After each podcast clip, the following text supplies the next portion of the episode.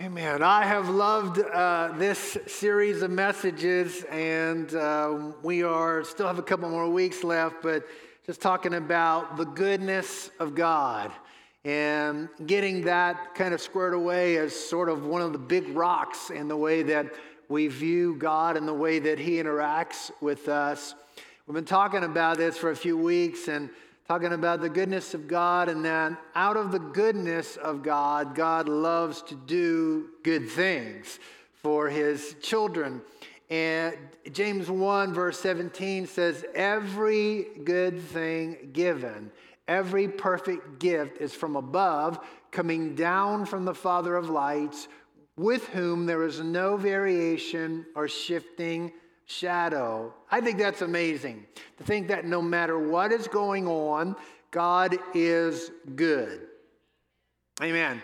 Whether it's cold in the morning or whether it's warm in the morning, whether it's raining or sunshine, uh, whether the economy is up or down, whether the Democrats or the Republicans are holding the presidential office, God is still good.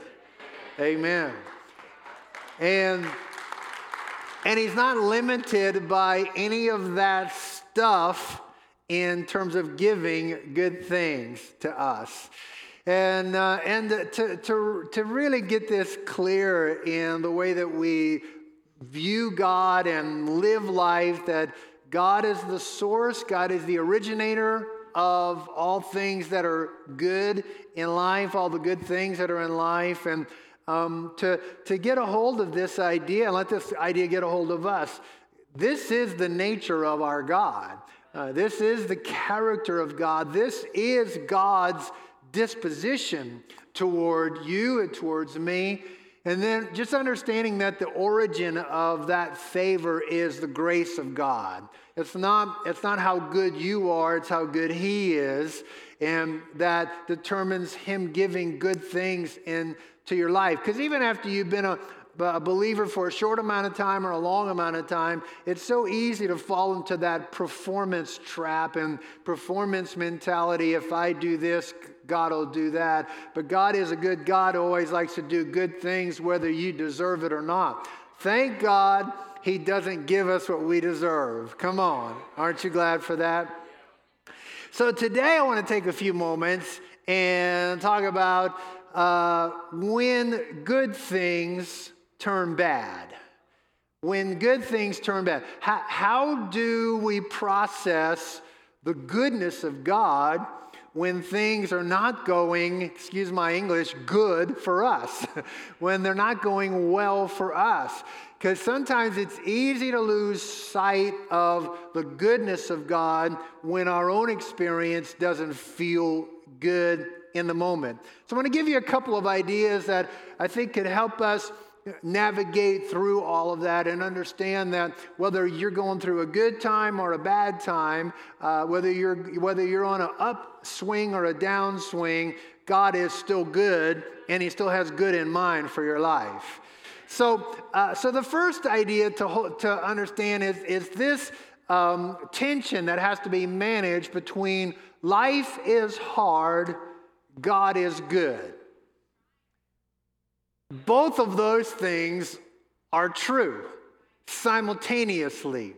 There's a, there's a word for the study of God's goodness existing alongside pain and suffering and injustice and all of the inequalities of life. It's called theodicy. Theodicy is, is this understanding that in everyone's life and in all the world, there is evil and good. There is suffering and blessing. There is hardship and joys. And both of those can be experienced personally in the same day, in the same moment. Uh, they can be happening. It, the, all of those things, evil and good, uh, suffering and blessing, hardship and joy, is literally a part of everyone's life. Everyone experiences all of those things. And I know sometimes when you are looking at, uh, and when you're looking at somebody's Facebook post and you think, man, they are just living the high life, uh, the truth is you're just seeing their highlight reel. You're, you're not seeing their real life, their daily life. And of course, all the people who actually post too much of their real life, those are the ones we hide. And, uh, you know, you don't do that. I don't do that. But, uh, well, actually, I do. I don't want to lie in church. But, but, uh, but understanding that, that you could be looking at somebody else and thinking, well, Uh, if, if I had that that they have, if I had their spouse, if I had their job, if I had their talent, if I had their looks, if I had their societal position, if I had whatever, if I had if I had that, then I could go, well, of course God is good. But I promise you that everybody, no matter what it looks like, is going on in their life, is experiencing pain and suffering and trouble and hardship, along with blessing and joy and peace. It all goes together. Everyone experiences all of them together. Psalm 23 is a passage that a lot of us will be familiar with, and I want to read it, and I want you to, to kind of envision with me as we read through this the, con, the, the contrast of the different things that are happening um, in David's thinking and mentality as he writes Psalm 23. Psalm 23, verse 1 The Lord is my shepherd. I shall not want. that means he knows God is a good God who will do good things. He makes me lie down in green pastures. He leads me beside quiet waters. Those are awesome days. He restores my soul. He guides me in the paths of righteousness for his name's sake. So he's describing this thing that, that the good shepherd is leading him into green pastures, quiet waters, restored soul, being, you know, having clear guidance and knowing exactly where to go, which is a big thing to have. And then he says in verse 4 even though I walk through the valley of the shadow of death, wait, wait, wait, wait, wait. Don't I have a good shepherd? You know, don't, don't I have green pastures and quiet waters? Even though I walk through the valley of the shadow of death, I fear no evil, for you're with me. Your rod and your staff, they comfort me. You prepare a table before me in the presence of my enemies. Oh, wait a minute. I'm a nice guy. Why should I have enemies? You've anointed my head with oil my cup overflows. Surely goodness and loving kindness will follow me all the days of my life, and I will dwell in the house of the Lord forever. Sometimes we're on the mountaintop and it's all sunshine and blue skies and the leaves are turning. And then the next month, there's going to be no leaves. It's going to be gray and brown and cold. Just casting a vision for your future. Sometimes it's we're on the mountaintop of sunshine, but sometimes storms roll in. That's everybody's life. Sometimes our path leads us down into the valley. Yea, though oh I walk through the valley of the shadow of death. That the path seems narrow, the, the obstacles are in the way, it doesn't seem like I have clear direction. Sometimes life is full of peaceful waters and green pastures. And I just, I just want us to understand that life is both, boss. It's green pastures and still waters, but it's also walking through the valley of the shadow of death. That's what life is. Life is, there are enemies. You wish there weren't. You don't want there to be, but there are enemies. But there's also a bountiful table set by your shepherd right in the presence of your enemies. And to, to get a hold of this idea that the ability to hold truths in tension is a form or a mark of maturity. It, you know, it's, it is childish and childish thinking to think it's, it's all this or it's all that. And the concept that can help us navigate through difficult times and difficult seasons and difficult days is the focus that you take. The, the, what do you focus on? Because that's what makes all the difference.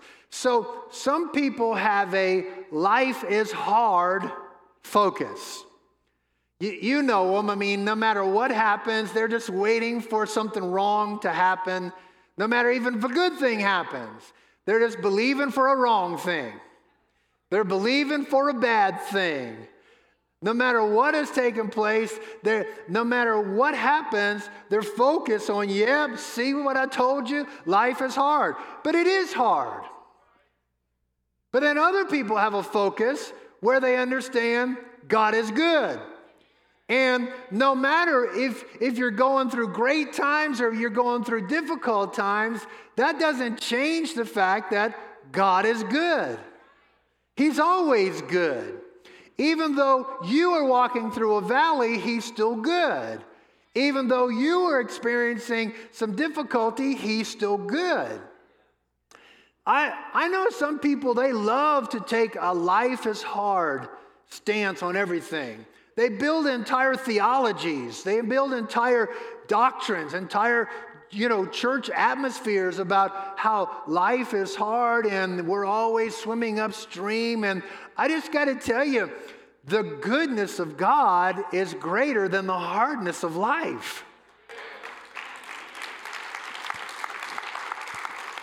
But so, so don't think when you're experiencing life as hard that somehow you've done something wrong or somehow it's God has abandoned the throne in your life.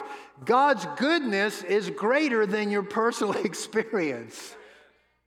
The second idea I think that could help us navigate through when, when uh, bad things happen in good times to good people is this. You got to remember that life is a long story made up of many chapters. Everything that happens in your life is a chapter in a story. Everything that happens in your life is a spice in the recipe. Now, I don't know, how many of you guys like Indian food, like curry food? Come on. Come on. They're godly people in this room. I love curry. It's like, if you like curry, you're my friend. And, but, but you, ever, you don't want to just put a spoonful of curry in your mouth. And sometimes the spice that makes the recipe work is not tasty by itself.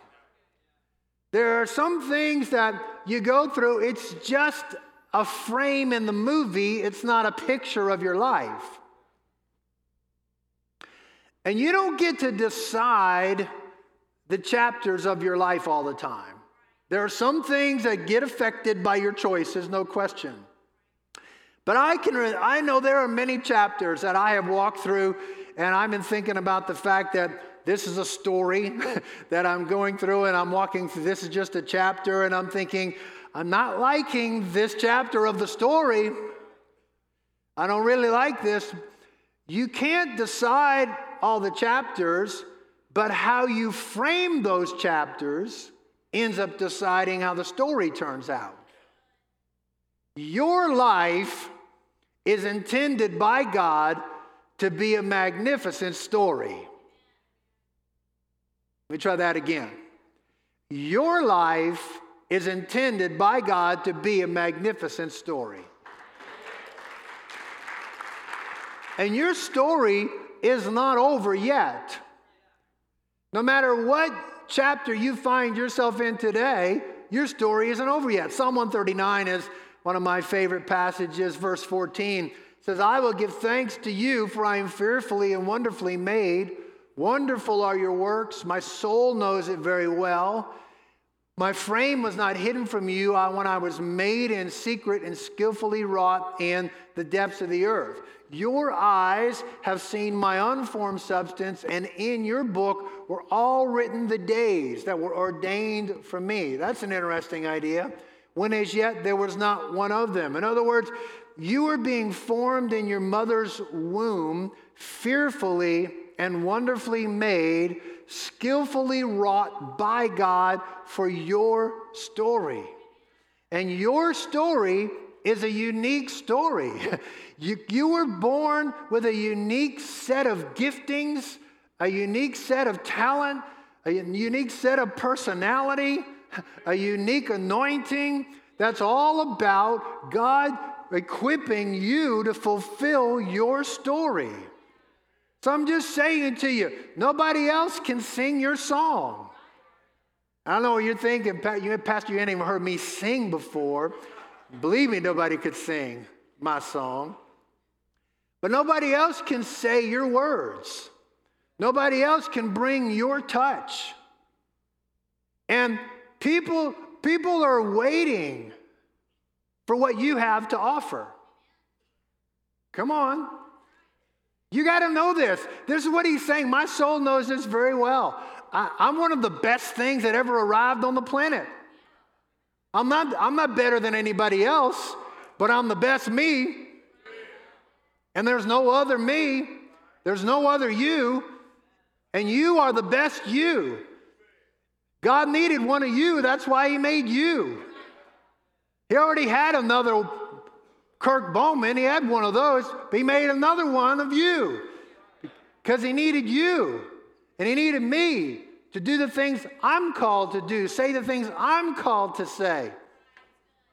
God put a unique thing inside of you that is part of your impact on this world. You're not here just to survive a few days, pay a few bills. You, you have an ordained, unique story. But every great story has tension and release. If, if it doesn't have that, it's a boring story. And there's no boring people in this room. Every great story has conflict and resolution. Come on, think about this. Every great story has a good guy and a bad guy. Every great story has a damsel in distress who needs to be rescued. And I don't mean just female. And if God is writing a story with your life, sometimes when you're in the, the tension chapter or the conflict chapter, or the facing the bad guy chapter, or the damsel is imprisoned chapter, it is easy to start to feel like this is my story. It's not your story, it's a chapter in your story.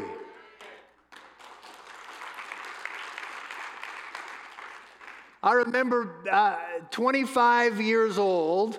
I found myself feeling like I hit a dead end. And it's, uh, here, I mean, 25 is nothing. I'm just a, I'm just a baby, 25 years old. And, and uh, yeah. I, and I had, I had, I felt God's call to ministry and I had traveled around the country in this singing group that, that had launched out of our Bible college, and I literally went to most of the United States, to several places in Canada.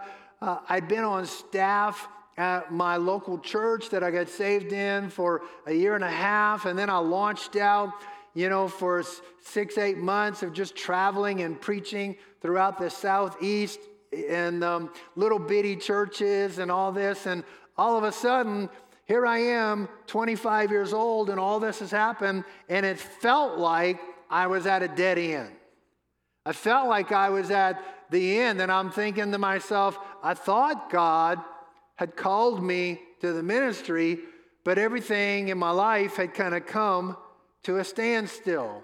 And when you're in one of those moments, you, you can feel like, well, I guess I'm just a cast off. I guess I'm just done. I guess I've done something wrong, or I somehow I've missed my boat or missed my my opportunity, or, or the, you know, there was door one, two, three, and I chose the wrong one, or you know, anybody know what I'm talking about? Come on, you, you, that can, but you got to remember that that Moses had a call from God, but then he had 40 years on the backside of the desert. But that wasn't the whole story. That was just a chapter of the story because a good God was watching over him, ready to do good things.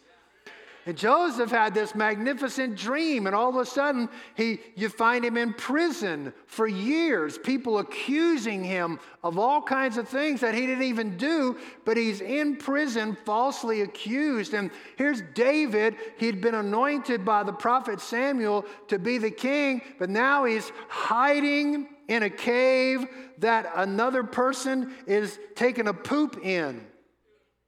Read your Bible. And I mean, when you're when you're got when you're hiding in somebody's bathroom, you know you're you're kind of dredging bottom. You know, like you're thinking, what is going on here?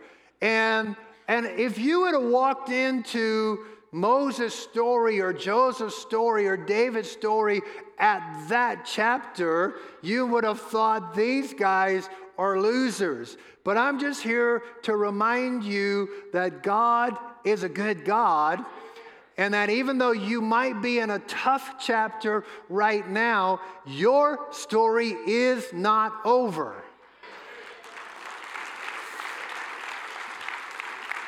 Life is hard in some chapters, but the whole story ends up God is good.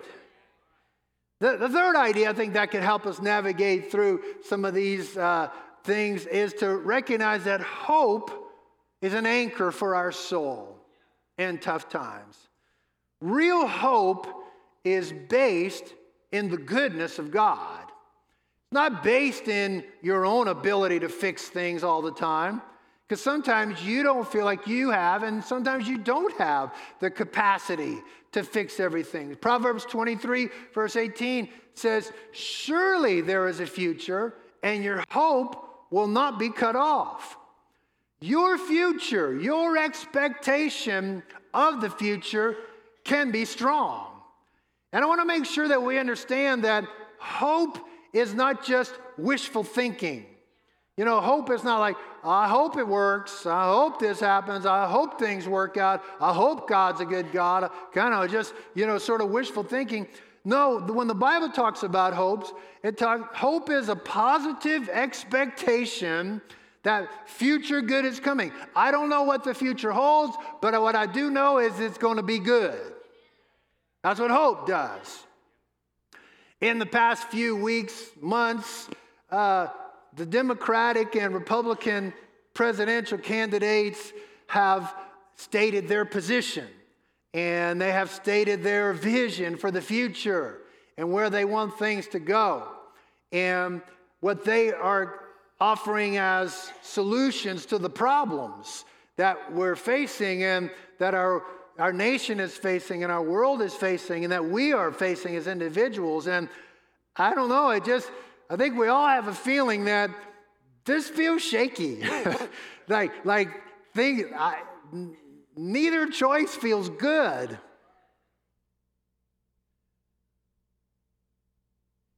And and we're having these arguments. Don't worry, I'm not going to get political, so you're okay.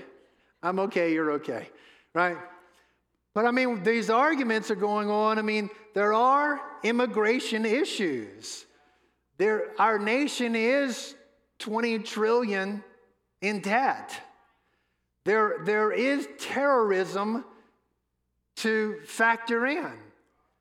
Our economy is relatively flat we are, we are bombarded on a regular basis with the racial divides that exist in our country and our world. And I just want to say, you can look at all that, and I'm just going to ask you, how do you feel about your future? You know, how do you feel about the future?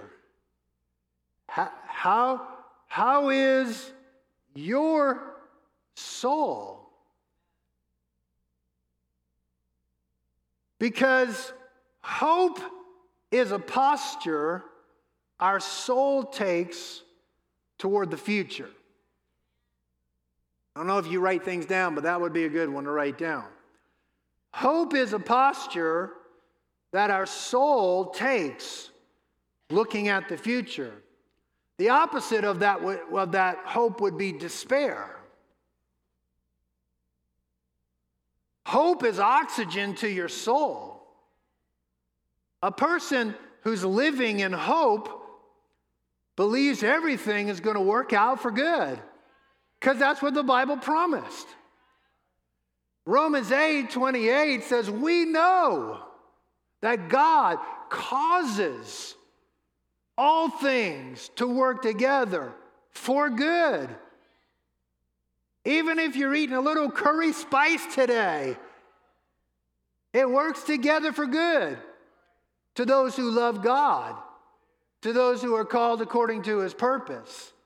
Here's what I love our hope is based in a person, God, who has made promises, whose character is good.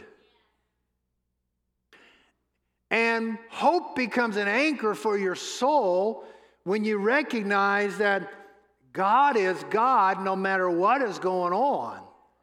Around you, in our nation, in our world, a person living in hope believes that the best days of life are ahead. The best is yet to come. That's what hope does for your soul.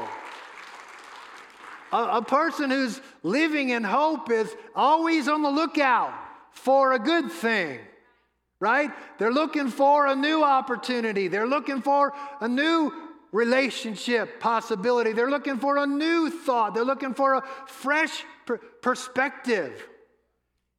And I just want us to be sure we understand this. Life is going to rise and fall to your expectations. And if your expectations are fueled by hope in a good God, your life is going to rise to that. But if your if your expectations are fueled by despair, your life is going to fall to that. Eventually, come on, I've lived long enough now to talk like this. I'm 60 years old. I can say this kind of thing. Eventually, not every time, but over all the course of the ups and the downs, and the summers and the winters, and the hardships and the great times, eventually you will end up where your expectations bring you. You got to hang on to a hopeful expectation. If you're looking for good in the future, you can find it. If you're looking for reasons to despair concerning the future, you can find those too. Hebrews um, chapter 6. I want to read a, a verse and then I want to read a, the, the passage from the message. Hebrews chapter 6, verse 19. This hope we have is an anchor for the soul, a hope both sure and steadfast, and one which enters within the veil I love the context and uh, this found in, in the message. And it says it's Hebrews 6:16. when people make promises, they guarantee them by appeal to some authority above them, so that if there's any question that they'll make good on the promise, the authority will back them up. When God wanted to guarantee his promises, he gave his word a rock solid guarantee. God can't break his word. And because his word cannot change, the promise is likewise unchangeable. I love these next two sentences. We who have run for our very lives to God have every reason to grab the promised hope with both hands and never let go. Come on. Somebody needs to say amen. It's an unbreakable spiritual lifeline reaching past all appearances right to the very presence of God. Come on, keep hope alive in your soul. It's an anchor for your soul, and it's anchored in the goodness of God.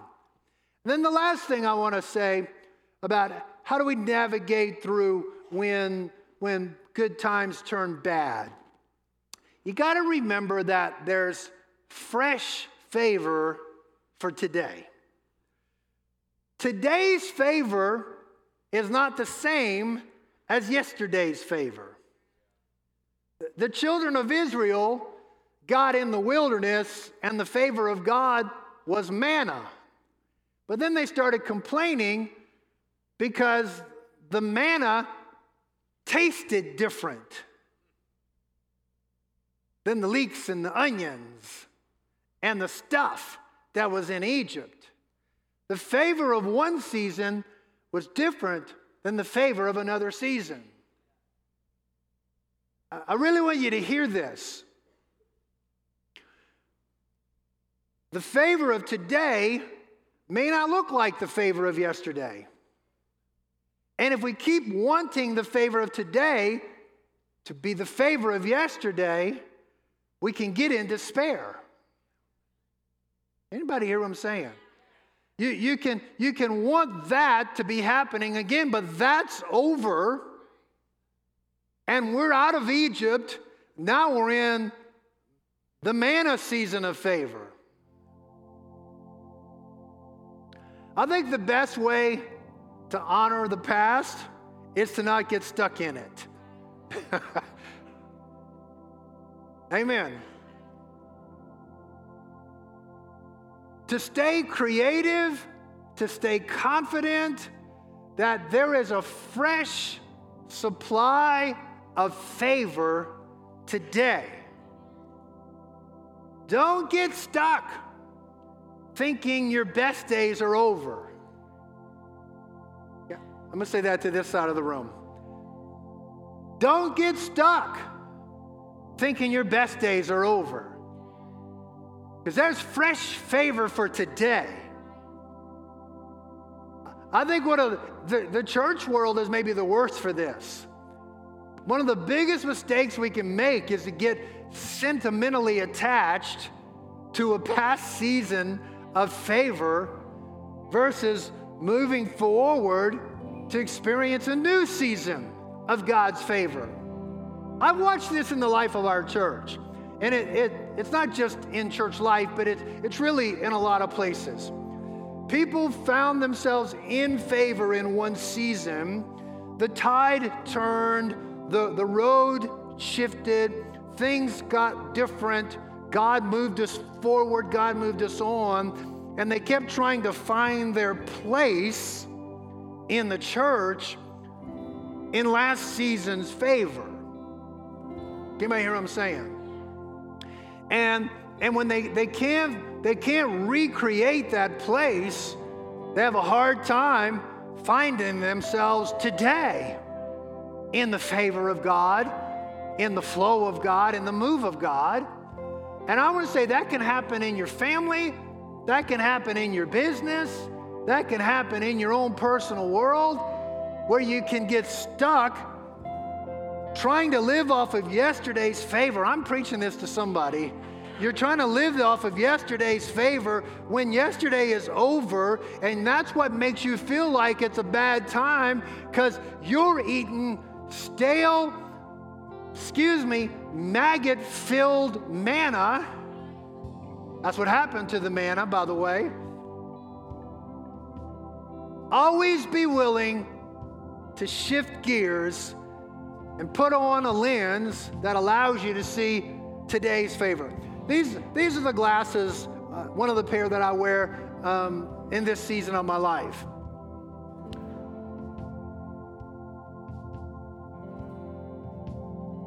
About 15 years ago, I, um, I, I discovered accidentally that I needed to start wearing glasses, and this is a pair that I, that I wore about 10 years ago. Kind of horrid. But the problem is, I can't see anything.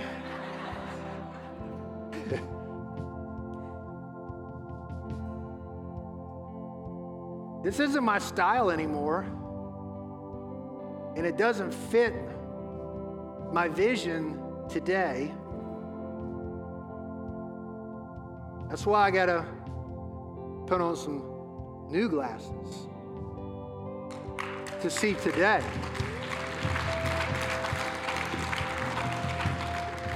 And I'm just encouraging us don't get stuck defending a perspective or an angle that fit 10 years ago and it's not working with God's favor on your life today.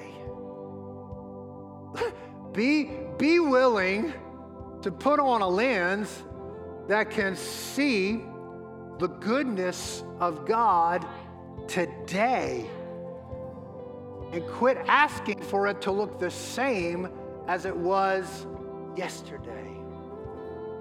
Amen. I want to pray with you today. Would you take a moment, please, and just bow your heads and close your eyes?